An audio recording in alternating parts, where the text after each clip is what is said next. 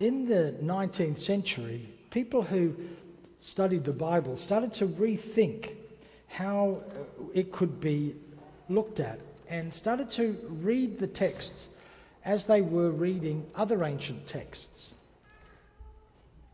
Started to look at it a little bit differently, and that began the whole, uh, a whole work of biblical, what we now call biblical criticism, trying to understand uh, what the text was saying, what was behind the text, what else was happening in the text.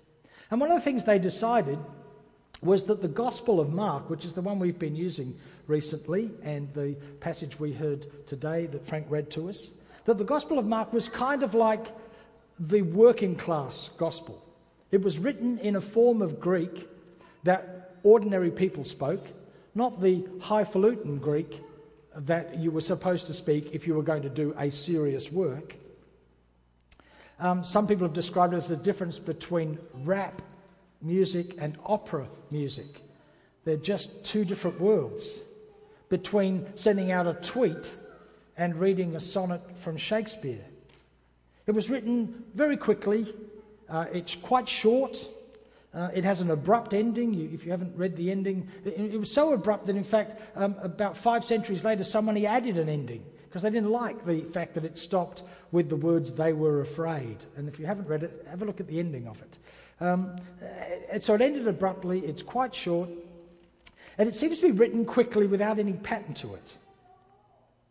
But all of that turned out to be wrong because later thinking and later work and paying real close attention, it seems that the work is actually very intricately woven.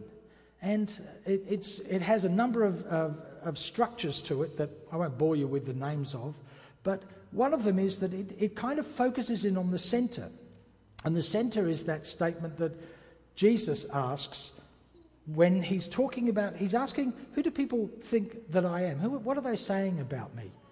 Kind of like a very early opinion poll.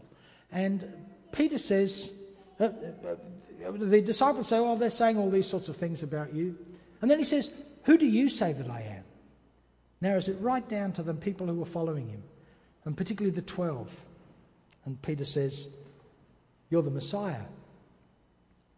And scholars figured out that that's actually the whole centre of the gospel, that it kind of all points like a spotlight to that and then radiates out from it. And once they started to look at that, they started to look at all kinds of things. And it's like a big piece of music. If you listen to a piece of orchestral music, if you pay attention, the theme and the counter theme and some of the sub themes come back over and over again. And you might not hear it in the first listening, but if you have the time to listen to it again, you'll hear these pieces come back in and weave themselves in.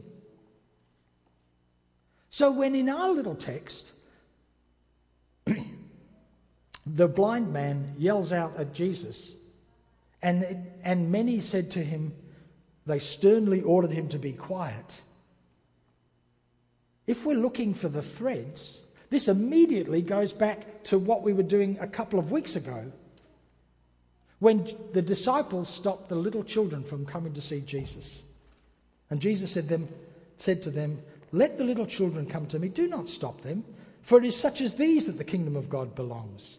Truly I tell you, whoever does not receive the kingdom of God as a little child will never enter it.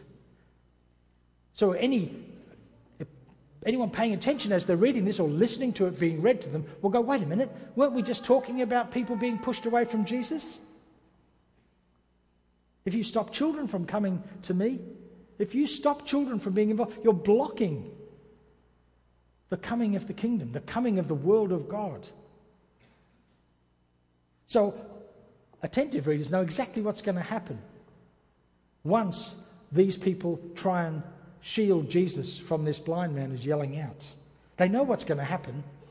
Jesus is going to reverse it and he's going to welcome him. And of course, that's what he does. It's obvious. You know that's going to happen. It's been foreshadowed because we've already had this story about people knowing better and knowing who's in and who's out and who should be kept away and how things should be organized. Jesus has other ideas. So it's already there. Jesus, it says, stood still. Call him here. And they called the blind man, saying to him, Take heart, get up. He's calling you. And Jesus then says, What do you want me to do for you? And again, those people who are paying attention to the threads of this as they're hearing it or reading it will go, Wait a minute, didn't we have that last week? James and John, two of Jesus' key disciples, were walking along the road, talking together. Jesus says to them, What are you talking about? And he, they say to him, Teacher, we want you to do for us whatever we ask of you. It's a direct link. This isn't a gospel put together just one story after another. Oh, I remember that story. Somebody told me that one. I'll write that down then. That. It's all beautifully woven together. Teacher, they said, we want you to do whatever we ask. And he said, Well, what do you want? And they said, Well, we want to be significant, essentially, is what they said. We talked about this last week. We want to be significant. We want to be important. But of course, in Jesus' way of seeing the world, everyone is already significant and important. Everyone is worthy of honour and welcome and acceptance, even children. They already were.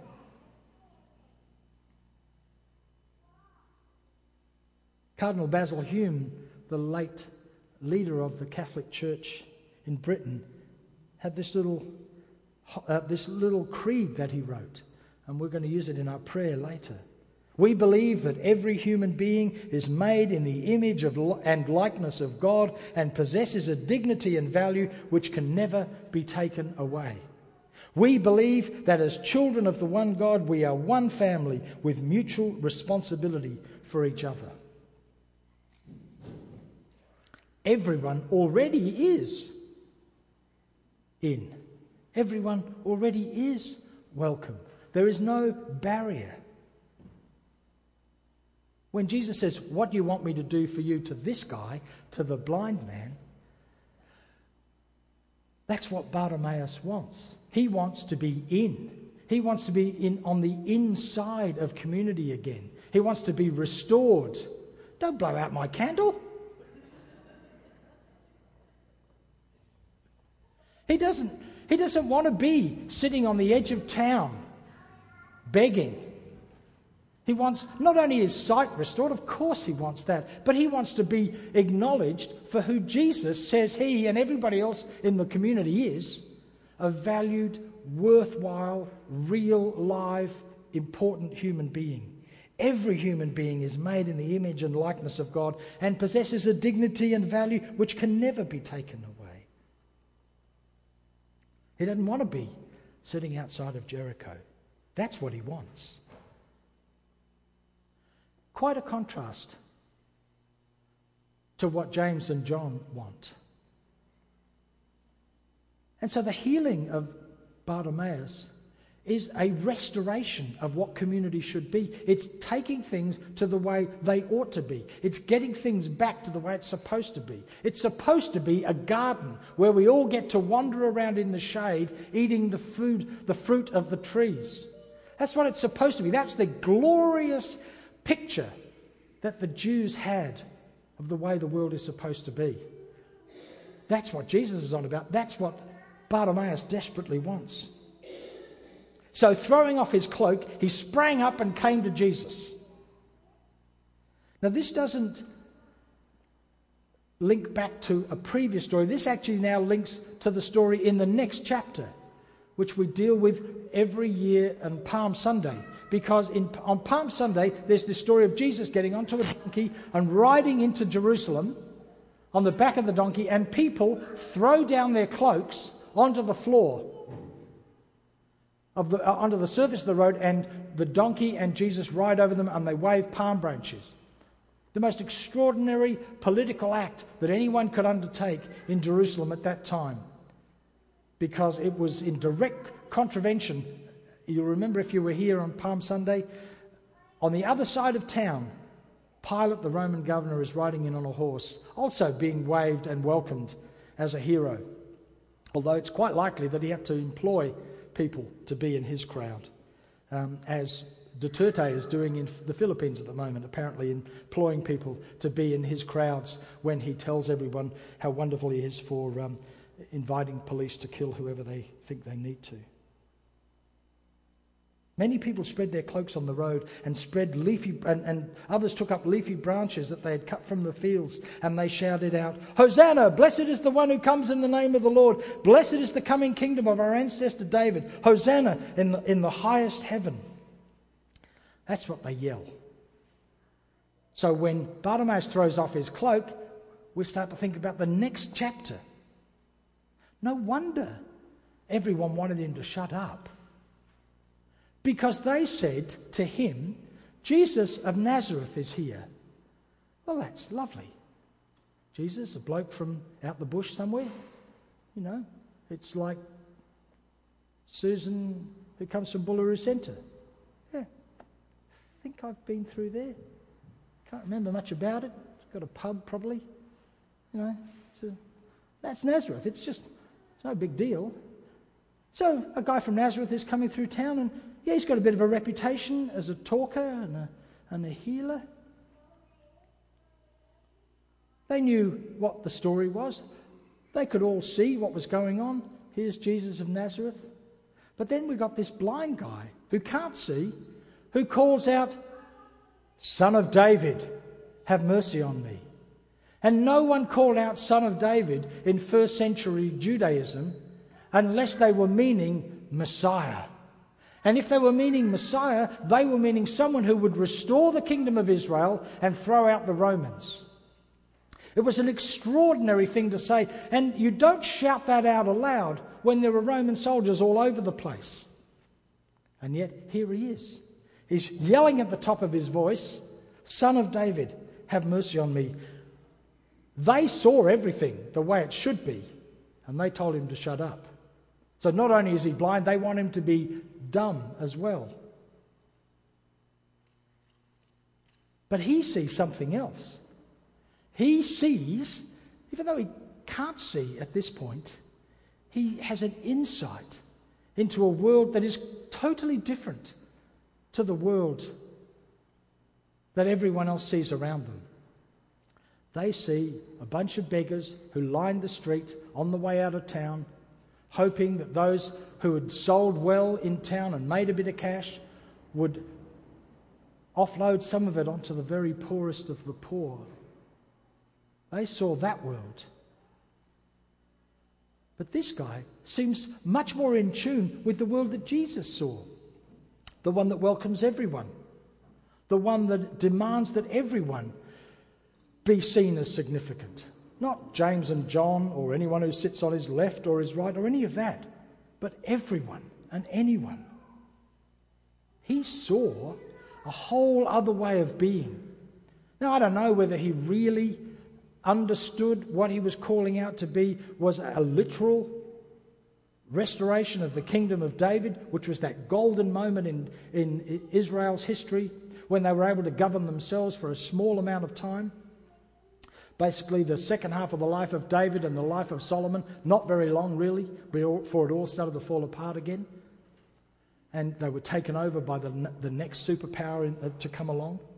Whether he was calling out for that or whether he was understanding the word Messiah to represent the sort of thing Jesus understood it to represent the great, glorious world that we often translate as the kingdom of God, the world of God as it ought to be, as it should be as Jesus says, it is becoming in us right now, in this moment. And it's becoming this right now in the moment in the life of Bartimaeus. So not only does he get to see in this great story, but Jesus says to him, Go your way, which is pretty significant in when you're blind, particularly, I guess, in the ancient world, you went wherever anybody led you, or wherever it was safe to go, or wherever you were familiar with. But now he says, Go your way. In other words, go wherever you want. As you can see, this world is all yours. You're significant, you're alive in it. You can go wherever you want. And then it says he follows Jesus on the way. And now, on the way, in the Gospel of Mark, as another link stitched all the way through. On the way means not literally following Jesus as you might follow, as a dog might follow you home, Not that literal, although that was true in the stories for some of the disciples, but it meant being involved in the way of seeing the world that Jesus saw it, living the world as if that were true, living if, if it was true that everyone is, as Hume says, made in the image and likeness of God and possessing a dignity and value which can never be taken away. Living if, as if that were true in every moment for themselves, for Bartimaeus, and for everyone from then on whom he meets. That's the way. That's what he's called into.